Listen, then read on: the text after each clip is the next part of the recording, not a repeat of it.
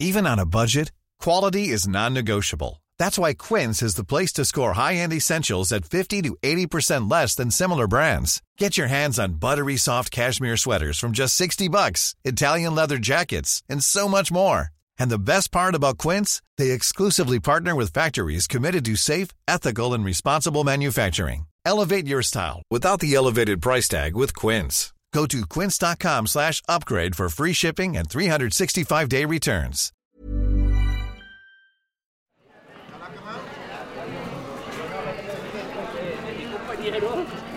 Bienvenue dans cet épisode 4 de Crampons Maudits et nouveau bond dans le temps avec un atterrissage en 1982 et cette illustre Coupe du Monde en Espagne qu'on appelle aussi le Mondial. Mais ici, pas question de folle nuit à Séville, mais plutôt d'une étoile filante, celle de la Dream Team algérienne, le dénommé Salah Assad. Il a joué aux côtés des Belloumi, Madjer et Daleb avant de disparaître de la circulation.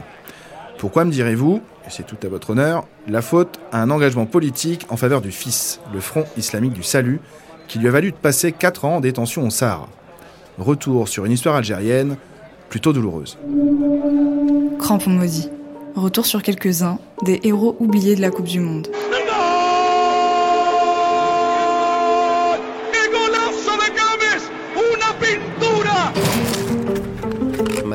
Byron Moreno, la Corée du Nord, Ali Benasseur, Edouard Salah Assad.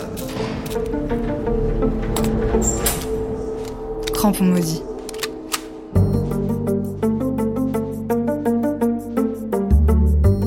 Épisode 4, au nom du FIS. Une histoire racontée par Maxime Marchon avec la voix de Félix Moati.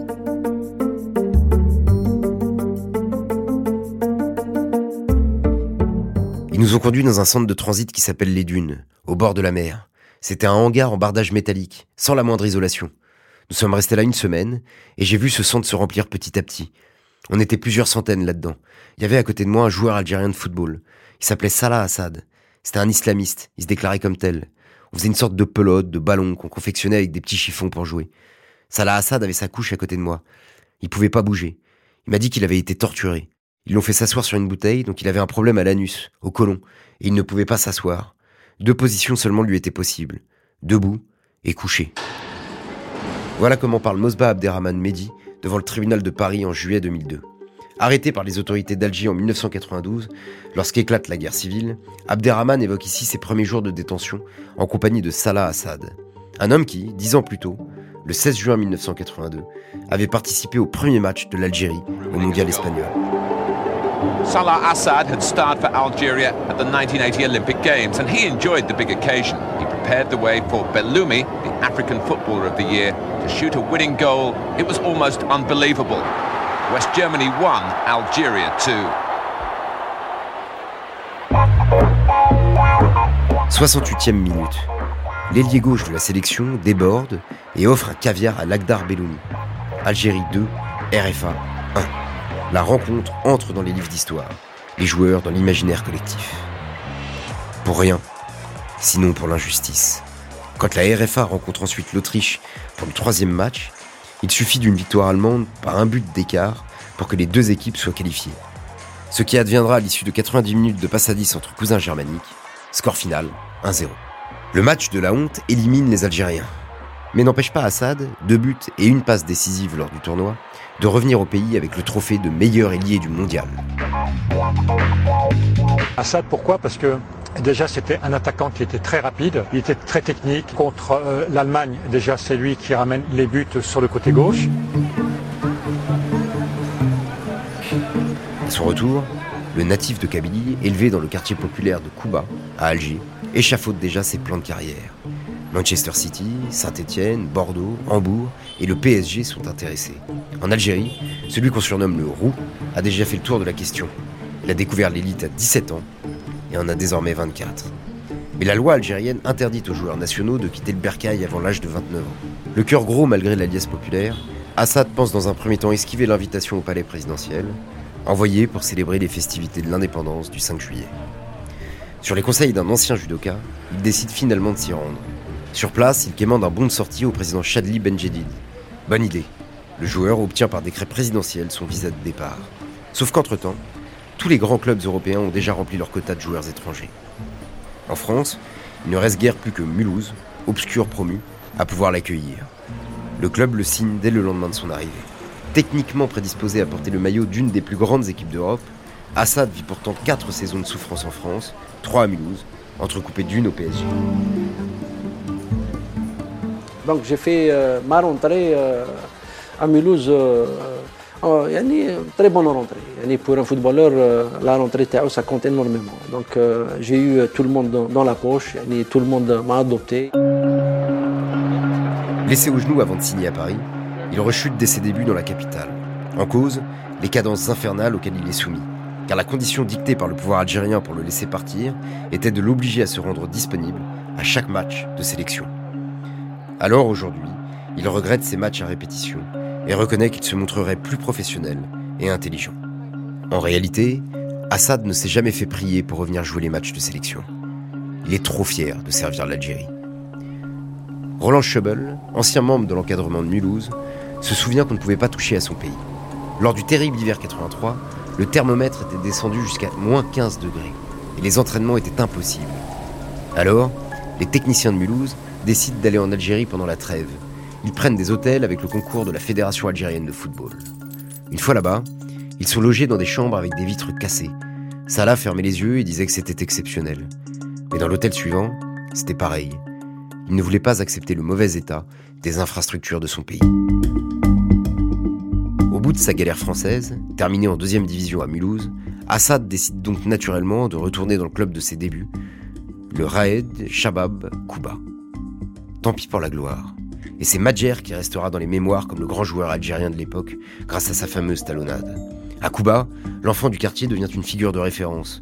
À l'image du footballeur qui fêtait sobrement ses buts, Assad partage volontiers son gâteau.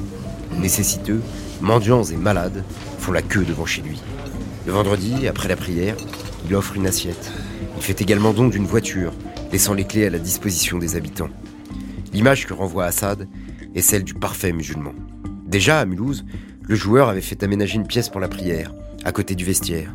Lucien, l'intendant, avait disposé un tapis dans cette pièce et la maintenait propre, en permanence.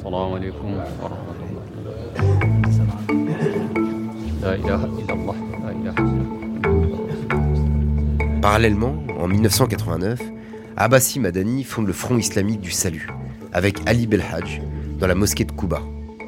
Salah adhère au parti et participe à la campagne pour les premières élections libres en Algérie. Le FIS a joué la carte du football. C'est une carte maîtresse quand on veut faire de la communication. Assad allait avec eux à l'intérieur du pays. Il drainait les foules. Un match de football était organisé. Assad donnait 2-3 balles comme ça. Puis après, les gars du FIS faisaient un discours politique. Dans sa commune de Kouba, il finit par être élu conseiller municipal. Au-delà du lien avec Kouba qu'il partage avec le FIS et de sa foi, Assad se retrouve aussi dans la dénonciation que le parti fait des dérives du FLN. Favori des puissants, Assad a longtemps vu de près les manières des caciques du régime. Il dînait chez le président lui-même. Tous les ministres, sans exception, l'invitaient à leur table. On lui a proposé des trucs terribles. Et là, il a vu de ses propres yeux toute la corruption et le népotisme qui régnaient en Algérie. C'est à ce moment-là qu'il se dit qu'il ne peut accepter cela. Il veut que, politiquement, ça change. Justement, la révolution est en marche. Le 26 décembre 1991, raz-de-marée du FIS au premier tour des élections législatives. Les militaires prennent acte et poussent le président à la démission en janvier. Le 14, c'est l'état d'urgence. Le FIS est dissous. Une guerre s'engage alors entre une branche armée du FIS, le groupe islamique armé, GIA, et l'état militaire. Le premier jour du ramadan, dans son appartement de Jolivu, Salah entend frapper à sa porte. L'ancienne idole ouvre, prend sa veste et suit sagement les hommes venus l'interpeller.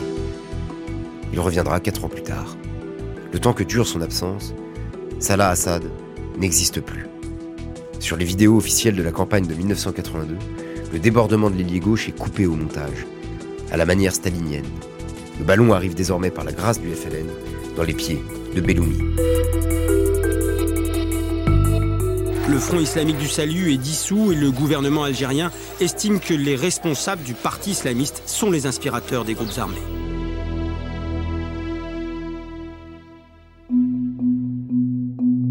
Revenu cassé des geôles de l'État, Salah Assad vivait loin du football lorsque nous l'avons rencontré en 2010. Son poste de manager général du Raed Chabab Kouba avait en effet achevé de le dégoûter du milieu. Sans tribune ni contrat de consultant, il fuyait l'exposition médiatique comme la peste. Au point, peu de temps auparavant, d'avoir été l'un des rares à refuser de participer à la publicité tournée par un grand opérateur téléphonique, dans laquelle les vieilles gloires de 82 étaient censées transmettre le témoin à l'équipe de 2009. C'est qu'Assad n'a rien oublié. Quand il a été mis en prison, pas un seul des 22 de 1982 n'a prononcé le moindre petit mot publiquement en sa faveur. Personne n'a eu le courage de citer son nom. Pourtant, à son retour, ils sont tous venus le voir. Ils pleuraient tous. « Nous sommes désolés. Nous avions peur. » Malgré les efforts répétés de Bouteflika pour vendre sa réconciliation nationale, Assad ne daignait pas se rendre au match officiel de l'Algérie, où il était systématiquement invité par le pouvoir. Pas plus qu'il ne répondait aux appels du pied des partis islamistes, qui lui demandaient régulièrement de rejoindre leur liste de candidats. Méfiant, Assad était aussi affaibli physiquement.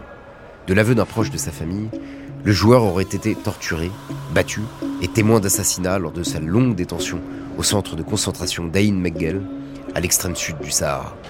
De plus, cette prison était située près de l'endroit où les Français menaient des essais nucléaires. Ainsi, depuis qu'il en est revenu, il est victime d'étranges syndromes. Un temps, il est normal, et paf, il tombe dans les pommes. Et personne n'est capable d'établir les causes de cet étrange phénomène. À l'hôpital, les médecins n'ont aucune explication. Propriétaire de 2 magasins de sport, Assad passe désormais ses journées à s'occuper de son petit business. Il fréquente toujours la mosquée de Kouba. Changement notable, cela dit. Il ne fuit plus les médias et passe parfois une tête sur les talks de football à la télé algérienne.